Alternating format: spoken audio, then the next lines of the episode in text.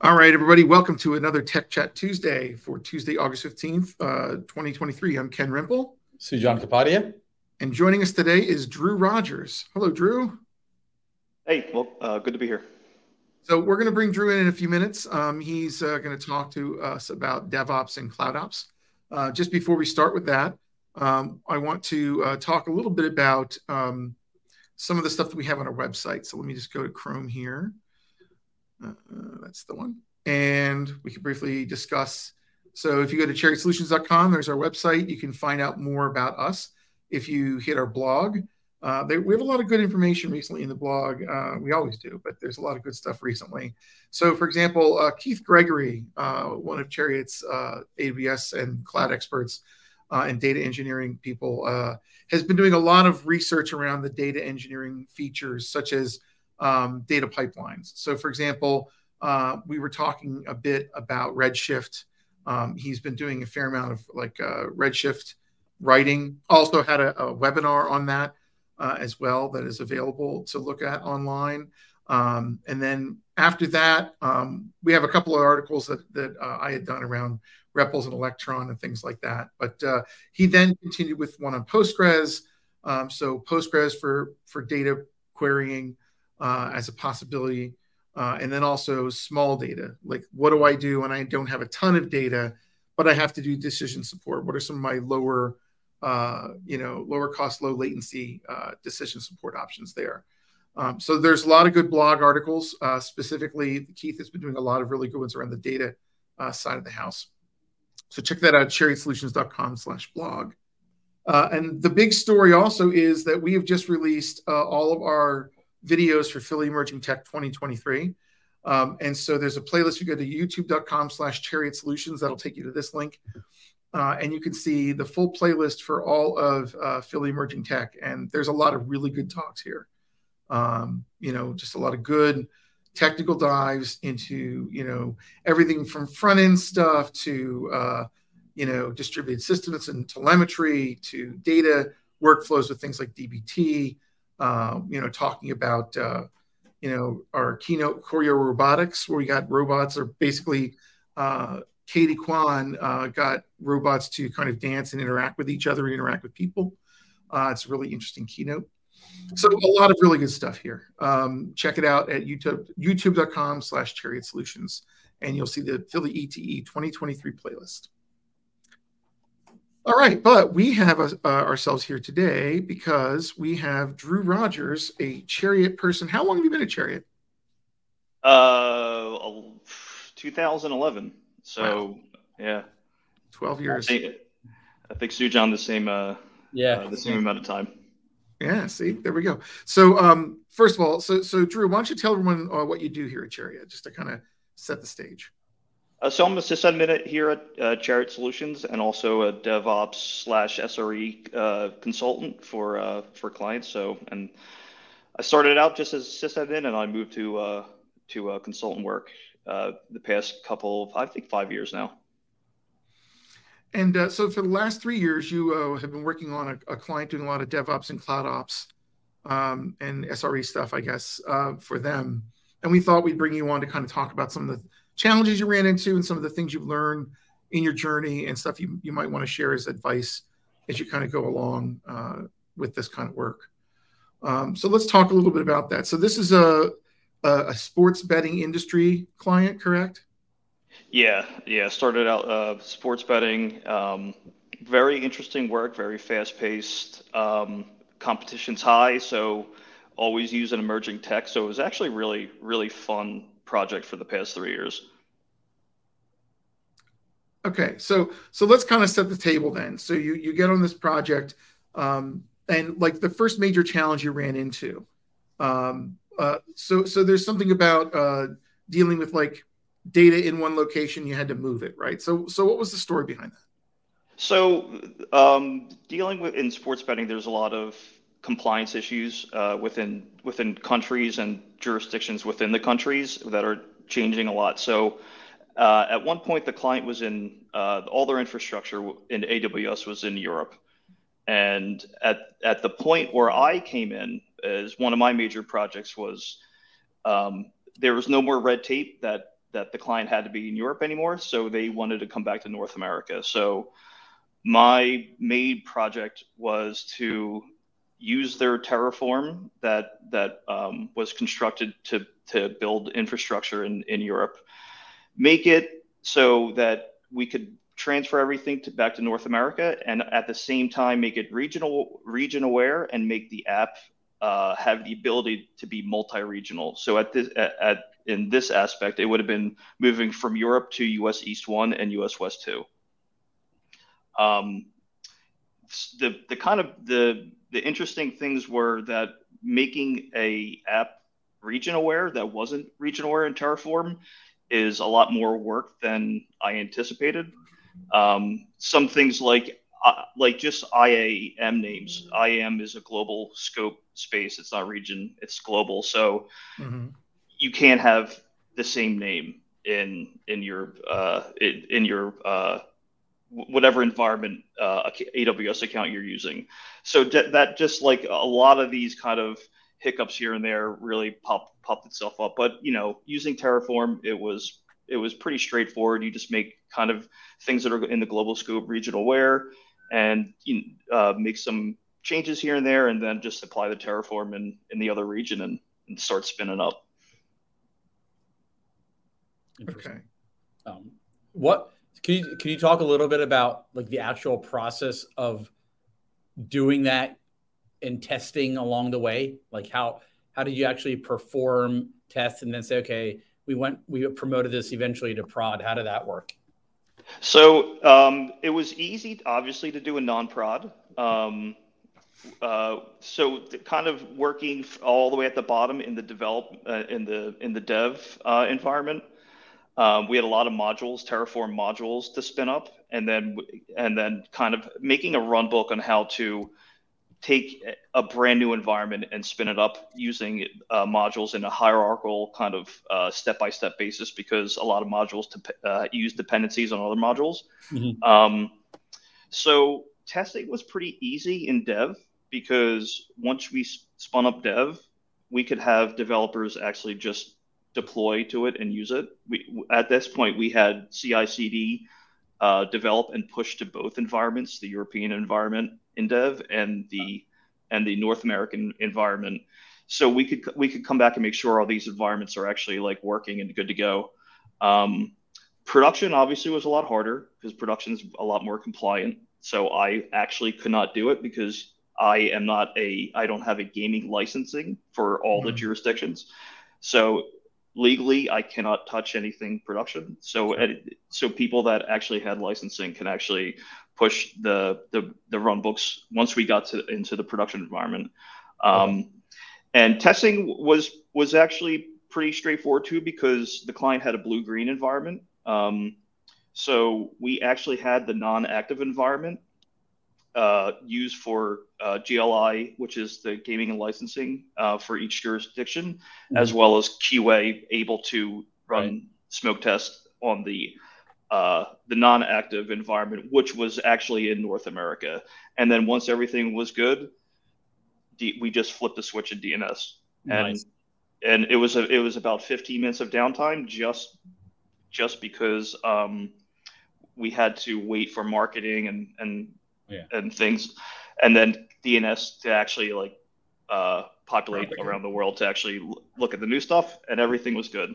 Was, was this like a code free scenario, or were development teams continuing to develop as this was going on?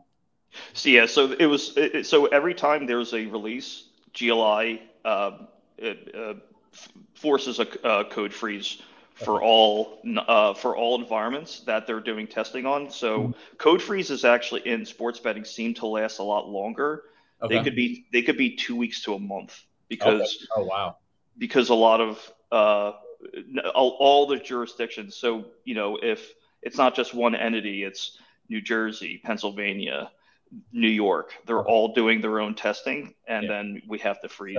So, so to be more specific, I guess you mean like code freezes mean merging to main line is frozen. They're continuing to develop on other branches.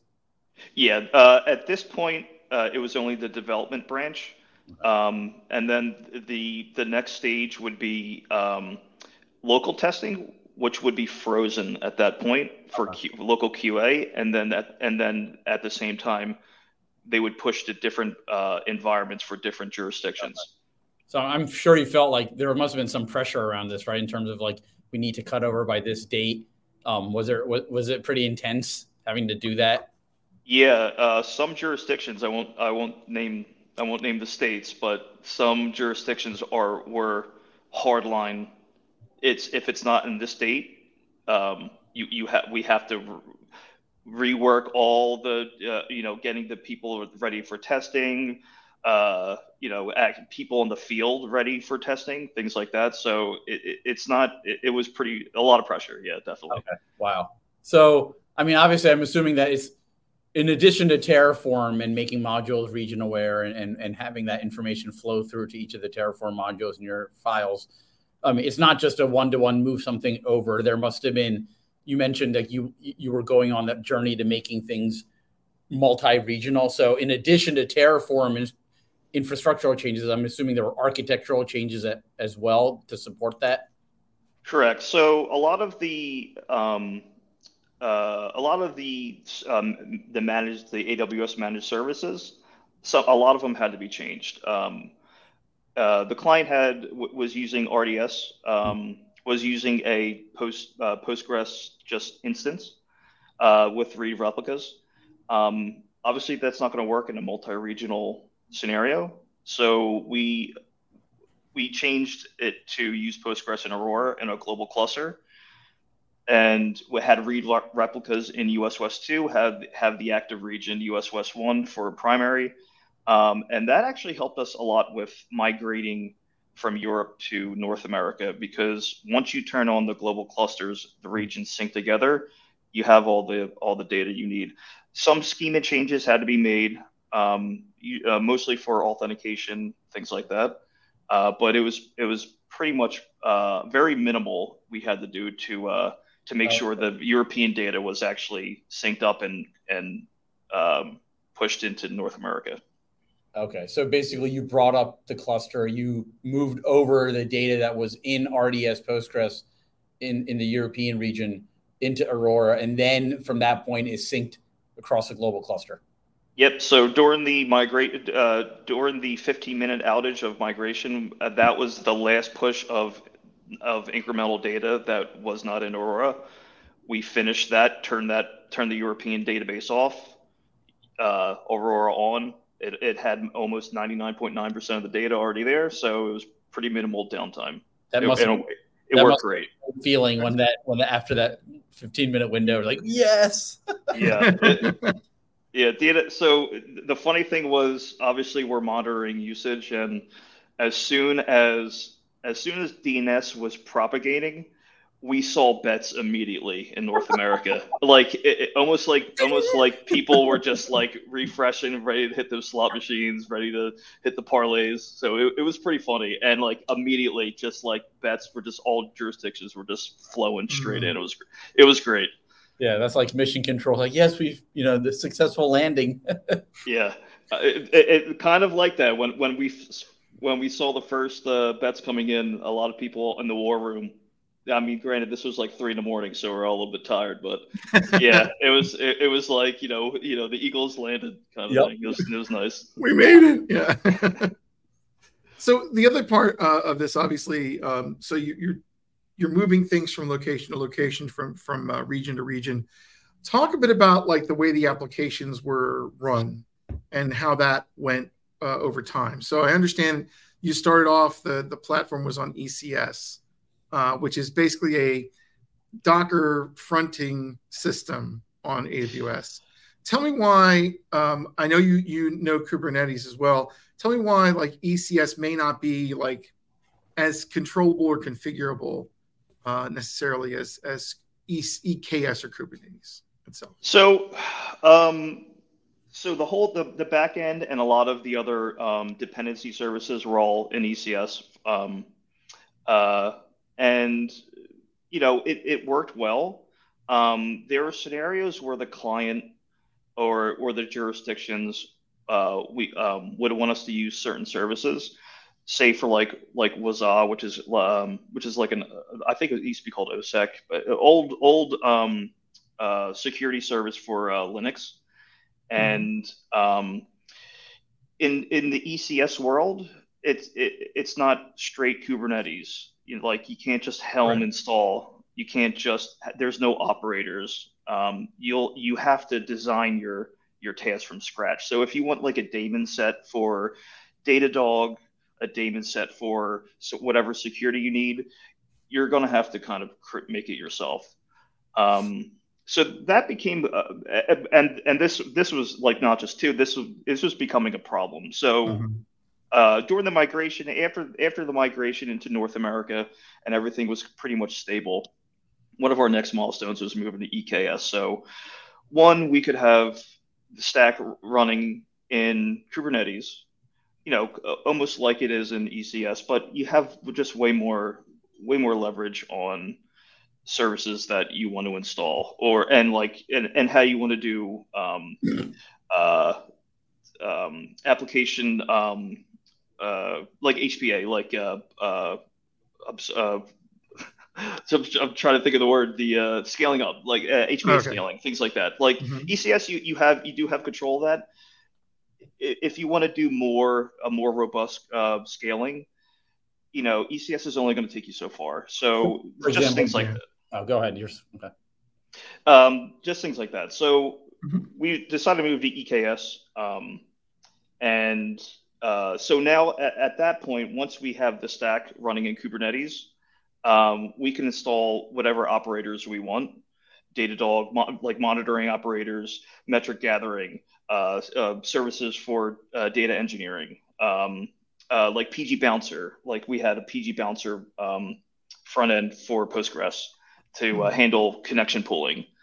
A lot of that becomes mu- much easier because you're you're either running off Helm files from the third-party um, providers or or the operators, which is uh, a lot easier to um, to customize and handle than like Helm files so you have all the and then also you have complete control of um, uh, scaling so like using an operator like KEDA, uh, you could use event driven scaling instead of just scaling on cpu and memory so right.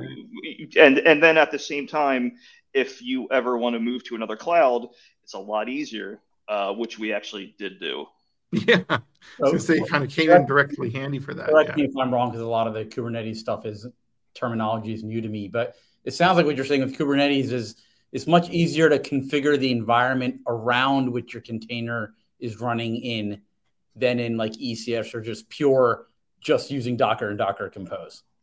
Yeah, so like ECS, you're basically making pods. You know, they're called task deployments, but they're pods. Okay. And um, you have zero control. You have zero access to the control plane. Um, and things like Helm don't really work too well. Uh, so yeah, so once you get into Kubernetes or e- like EKS, uh, even though you don't have full access to the control plane, uh, you you have access to all the bells and whistles that Kubernetes will give you, uh, and you and then you could you could highly configure the environment running the pods more than you can in e- ECS. Uh, Interesting. So it's a more open control plane that you can you know hook into to to add all your these uh, these operators. So so operators are kind of like uh, running uh, running containers that manage the infrastructure that can communicate with Kubernetes, like control stuff and stuff, things like that. So as an example, like you mentioned, connection pooling is one. Would another example be like a log aggregation agent? Correct. Yeah. So uh, okay. Datadog has an operator. So yeah. So to answer your question, can um, you, you could have a Helm chart that is basically giving you manifest for Kubernetes on, on how to install each manifest and configure it uh, through environment, through, through variables, through whatever.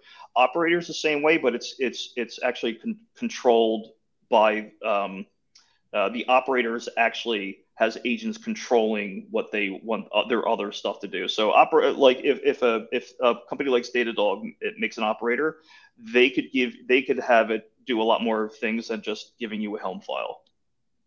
Interesting. So it sounds like sounds like these days a lot of these other services you're talking about and companies like they play much better with Kubernetes, and that's where the mind share is. And companies are building operators, et cetera, can Helm chart file. Sorry if I'm using the wrong terminology here. No, no, you're correct. You're absolutely right. It sounds they're, good to me.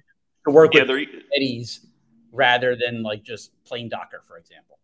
Yeah, because like I mean, you can like a company can give you a task definition in ECS, and it only could go so far. Uh, that, mm-hmm. You know, and then so in the Kubernetes world, like yeah, so companies are straight up just making operators, and you know once you you know buy into the, whatever ecosystem you're you're you're getting yourself into, the they'll give you the operator how to you know the access from the operator to to okay. Kubernetes or to whoever third party, and then the operator is actually running in its own namespace and then controlling other namespace. Usually, what, whatever the operator actually does, but it's it's it's it's controlling the environments, uh, mm-hmm. uh, whatever whatever the operator is doing. And sorry to go on. I, I, know we're going a little bit on a tangent here, but this actually is really interesting. Um, yeah. Have you have you been in a situation where you actually um, the company like a development team within the company or an SRE team they're building their own operator to you know because there's a service developed within the company that now can live alongside your within your pod. It's not an application service but it's like a you know a background service that you need to do something. Have you built your own operators before?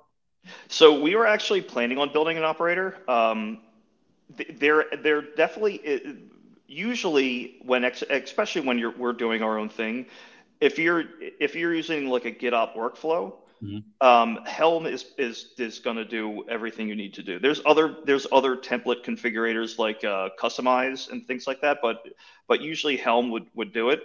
We actually were thinking about making our own operator for something that may be used within other um, other Kubernetes clusters, right? Like like um, like data engineering wanted something that um, would scrape metrics in different scenarios and then pull them all together Helm at that point was just a much easier thing to do. Helm worked Helm worked great for that, and okay. uh, we didn't we didn't need to do. But we were actually thinking about it about making an, an uh, our own operator. That's pretty interesting. So can we dig in a little bit then, since we're nerding out on on Kubernetes, um, and let's talk a little bit about for people who don't know, which would be not me, um, us. Uh, you were mentioning GitOps, and, and uh, I think we were talking earlier in the pre-interview also about Argo. So some of the tools around this process. Um, so can you explain GitOps to people uh, in terms of what that is? Yeah. So so so Kubernetes always kind of had a, a continuous delivery ish problem. Uh, none of the the old GitHub uh, DevOps tools like Terraform work, they they didn't really work too well when it came to uh, pushing changes into Kubernetes itself. It it it does fine making the infrastructure that actually runs Kubernetes, but uh-huh. once you get into the point where okay, now that the infrastructure is set and you're deploying changes in Kubernetes, Terraform and other tools didn't really work too well. So uh, I think uh, a bunch of services like Flux and Argo CD came out, and um, they made it so your single point of truth for only stuff running in Kubernetes lives in a Git uh, uh, a Git repo. So then at this point, you could you could have a nice Git flow on making changes running in the Kubernetes. You you, uh, you make your changes, you do your PR, your PR gets reviewed, merged, and then Argo CD, which is running inside Kubernetes, will will look at your single point of truth, look at what's running live, and then see make sure everything's uh, everything's synced. And if it's not, it will let you know, and then you could you could ha- you could completely build a whole pipeline on top of that. And that is completely like whether you were using uh, K uh, was it the EKS mm-hmm. or using Kubernetes somewhere else, you can still use the same workflow.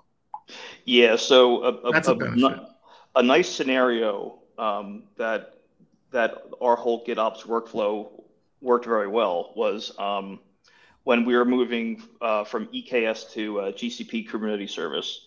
Um, Google Cloud Platform for people following along, right? Moving from AWS to, to, Google in this case.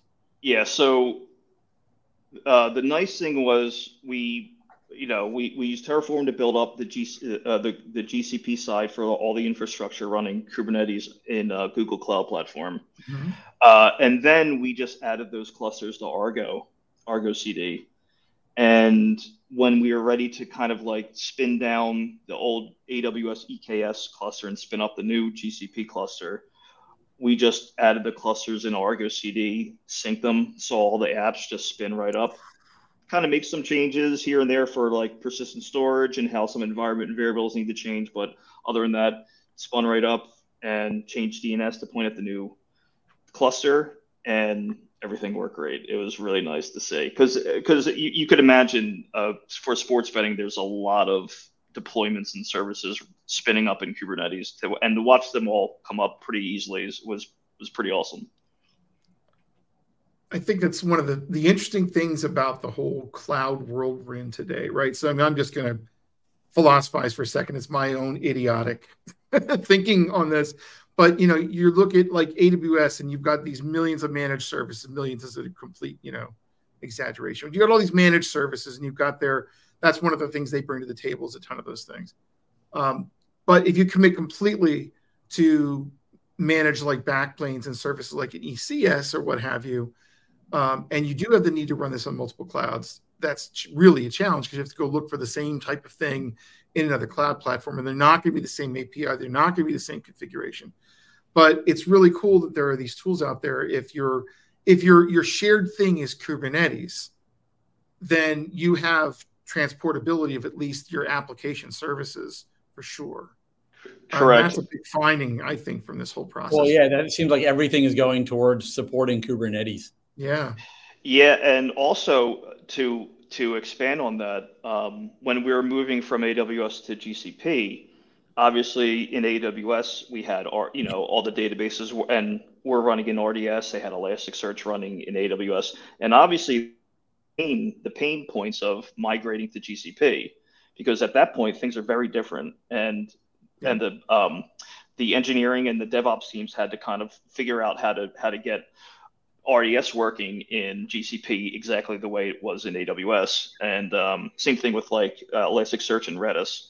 Redis um, yeah. To the point was uh, a little bit before my contract ended, um, because of that point, the client moved their database out of managed service and into Kubernetes. So at that point, uh, you could remove the whole uh, making sure you know what where your database is. Well, no, it's in Kubernetes, and mm-hmm. um, and that that becomes very portable as well, and very managed for other operators to manage your database, um, which they did do. Okay, so I guess the trade off there is that now you're something or someone's or some team is managing that database and replicating and scaling and, and snapshots and backups, et cetera, versus a managed service taking care of a lot of that for you? So the managed, so we did have a managed service. It just wasn't the cloud, uh, the cloud platform. It was another, it was another service, that, oh, okay. another operator that um, got it. That, that actually they they they handle all the um, how the database gets replicated, how uh-huh. how uh, masters get failed over, how to handle persistent storage. Um, That's so interesting. Okay. Another thing about sports betting is the laws. You know, the laws are changing all the time mm-hmm. Uh, in each jurisdiction. So um, it seemed it seemed like um, whatever third party we're using for some for some jurisdictions was was wasn't as um, strict okay. as they was maybe maybe when I first started, but uh, but they yeah they, they they still have to be approved though. You're you're right. Mm. They, they, we can't just use whatever we want. Exactly. Yeah. So that that makes that makes that process harder, right? Because you got to make sure that that is there because you want your data to be safe, cetera. Versus knowing, okay, this cloud platform is is is approved, then you don't really have to worry as much about using managed services with the cloud provider.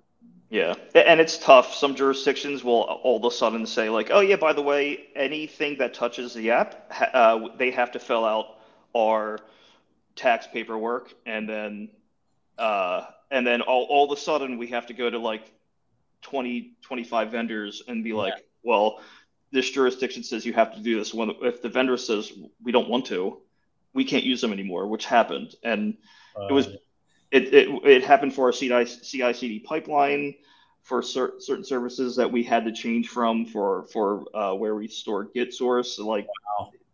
and and a, a, lot of that happens. Like all of a sudden, it's like the jurisdiction's like, oh yeah, by the way, if you don't have this, you can't you, you can't have anybody gamble in your in our in our state. So, wow. So can I ask a question? So you mentioned there's some other services that you you had to move over, like or I'm not sure how much you were involved in, but like things like Redis and Elasticsearch. So um, from a Redis perspective, like you were also like making sure that that was available globally, correct? Yeah, uh, so that was a part of our migration from Europe to North America, and at the same time making it making the app uh, multi-regional. Um, yeah, so we obviously anything nothing can be like mo- mostly nothing can be local to the to the region, especially when it comes to like obviously database. So Aurora fixed that problem. That was easy for us. Uh, global Redis caching was actually a lot harder on the back on the backend team, uh, where at the one point they said, "Well, listen, we're not ready for this," and at one uh, so we changed from being multi-regional to being a hot cold standby. Uh, mm. and we were really running in US East one having US West 2 as as okay, it, it became like a standby region in case like a meteor hit hit Virginia or whatever. a lot more an issue if a meteor hit Virginia. but yeah. yes. Um, wow. So so so okay, so um okay, so in that case, are you running Redis in another pod, basically? No, this is this was managed service at this at this time okay. it was in AWS. Yeah, and mm-hmm. AWS had at this point it just became available when we were actually doing the migration that that Redis had a global uh, a, a global cache um, feature where it could it could sync between regions. Uh, it's just we never we we actually never used it. I'm sure so anything anything global probably costs a pretty penny. Yeah, oh, I think sure. so. Yeah. So tools things like Elasticsearch or whatever, or Elasticsearch already. Yeah, Elasticsearch. I'm not sure if their service has like a global feature, but yeah, that would be that would be a lot of a lot of money. Yeah. So then, tools of the trade that you really uh, you know uh, honed in then uh, were obviously Kubernetes, getting really good at your Kubernetes configuration and understanding how to install operators and configure them and you know what to apply. Um, you also were dealing with Terraform a lot, and you were using GitOps with Argo. Um, are there any other cool tools that you ended up using or techniques that you really like picked up here that you're like, wow, I'm gonna take that everywhere? Absolutely, yeah. So I would say scaling was was something that surprised me and how um, once once you enable event driven scaling in Kubernetes, um, you could really get you could really start making some scaling policies a lot better than just waiting you, you know, traditional scaling is is you know, all of a sudden you have an influx in users, and then your CPU goes up, and then your yeah. pods scale up. That's reactive. kind of like it's yeah. re- very reactive. So when we do a, event driven, we could get predictive, and then that helped mm-hmm. us with sports betting. Is very uh, so the so the app can handle sports betting, obviously, but it also can handle casino gaming. So mm-hmm you, you have to you have to be able to have reactive scaling um, for things like you never know for some reason it's saturday night and a lot of people want to play slots. Mm-hmm. so uh, all of a sudden you know you have to start scaling up for for aspects like that. But also sports betting is very is very not predictable. So you know during the nfl season uh our the utilization for our app skyrockets for the nfl so uh, instead of just being reactive, we could have events uh, running inside whatever monitoring metric service we're using, Prometheus, Datadog, to start to actually start scaling up using using predictive data for like anomaly things like that. So we're hmm. we don't have to do the whole manual. Okay, it's Friday. Let's scale up Friday night, and then you know Monday morning comes. Let's manually scale back down. You you could have events that actually drive the scaling and uh, and you don't have to worry about it. Or you know you have predict- predictability where uh, you, you have something that you may not know, but because it's event driven, it's it, it's you have a scale of event that you might not be aware of, which is nice. Mm-hmm. That's interesting, and that's what you were mentioning, like you know, moving from ECS to EKS, for example, in terms of like a, I guess a bog standard AWS ALB, you're limited in the types of things you can scale on, whereas with Kubernetes, and you mentioned earlier event-driven scaling, you can do a lot of custom logic. It sounds like. Yeah, and even so, this is like HPA pod scaling. Um, but then again, you could have you could have interesting strategies in um, node scaling. So in ECS, you have you know traditional node scaling. You have a, a CPU threshold that the average all the all the nodes are right. reporting as an average, and then if that crosses a threshold, it starts spinning up new nodes. Um, mm-hmm. Sometimes that doesn't work, especially if all of a sudden your app gets hammered, right? Okay. Mm-hmm. And then uh, and then uh, you know your ALB will take some time to actually report that and be like, oh, okay, you know, let's start scaling up. up. Yeah. And, and then the scaling happens, and then the node has to join the cluster, and then the scheduler has to push pods. So that takes some time. So in in EKS, there's some operators that you could have a threshold of cold um, standbys that the operator actually controls. So as your apps scaling up and as your nodes are scaling up, they scale extremely quickly because the operator would say, "Oh my God, we're getting hammered." Yeah. These ten nodes, turn them on. Schedule on, starts, start, yeah, and the, the schedule will start pushing pods to those cold standbys, and then the operator itself will start building new cold standbys so there's no there's no lag time between yeah, the so nodes, like, nodes building up. Pooling and asking, hey, are you healthy or not? I need scale. The thing's telling you, no, hey, go just go scale up. I'm telling you, I'm gonna die. Gonna, yeah, the, op- the, yeah, yeah. The operator actually cordons the cold, meaning that they're available, they're in a healthy state, but they're, but this, they're, the sched- they, the schedule is not allowed to push uh, deployments uh, deployments uh, to them. Right. So once the the the operator says, "Oh, you know, our you know we're getting hammered, like we have to start scaling," it just turns the schedule. It, it turns those nodes on. Say, okay, we can be scheduled. Pods just get flooded in there immediately, and then at the same time, the operator's like, "Okay, we don't have any more cold standbys. Let's start spinning up some nodes." Wow, that's wild. It's really yes. a lot more sophisticated than what you get. Plus, I mean, in the time where ECS is saying uh, and checking all this stuff, you could have completely saturated those nodes that are running, which is kind of I think your point there. At the same um, yeah, and, and at yeah. the same time, uh, there are a lot of managed case for ECS. If you mm-hmm. don't want, because obviously with all these operators, your blast radius for Kubernetes can be pretty big.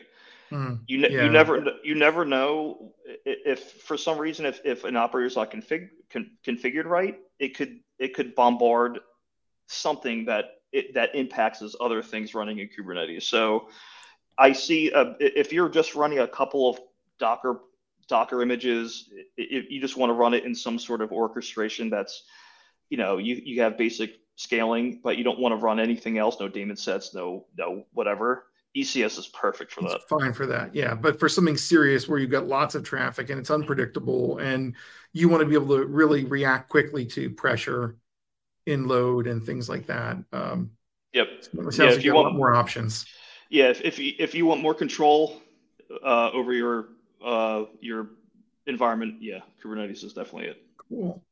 Any other tools that like you could think of, or, or techniques you could think of from that?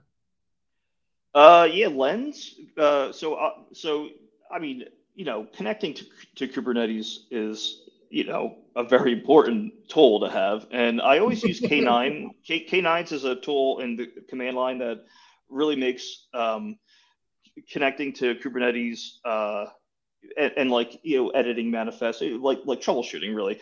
Like the one thing you want to do is is make sure you know how to troubleshoot quickly in Kubernetes because a lot of things when things go wrong, you may not know where to, where to look.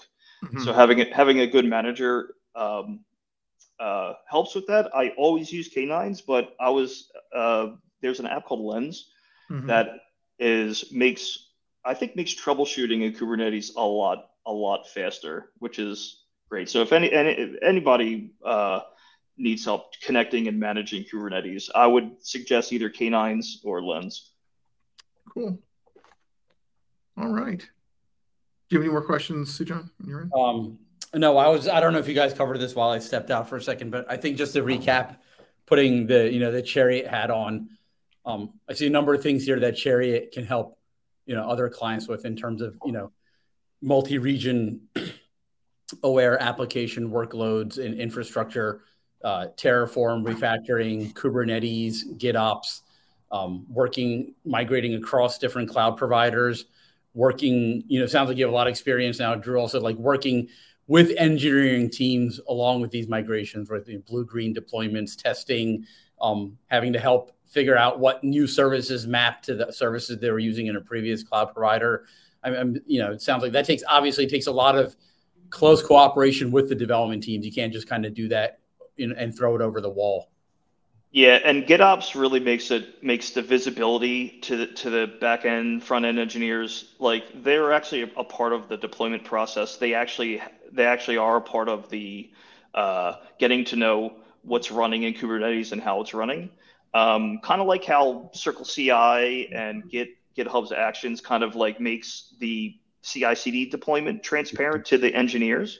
Mm-hmm. So GitOps will GitOps does the same thing now I, I think Kubernetes doesn't become like something where the engineers like, I don't know what's running in there. And but now now because of of like GitOps, they're actually aware of of the whole deployment process and actually and how actually things run in Kubernetes.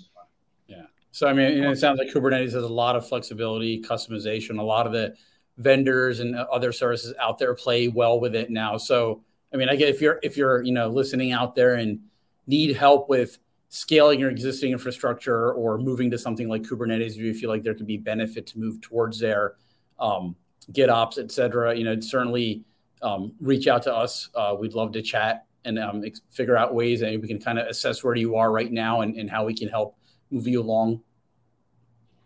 And uh, also transparency into what what's happening in Kubernetes. Um, uh, shipping shipping data to uh, like an aggregator like Datadog and and monitoring it is very important in Kubernetes. Um, there are, a lot can go wrong.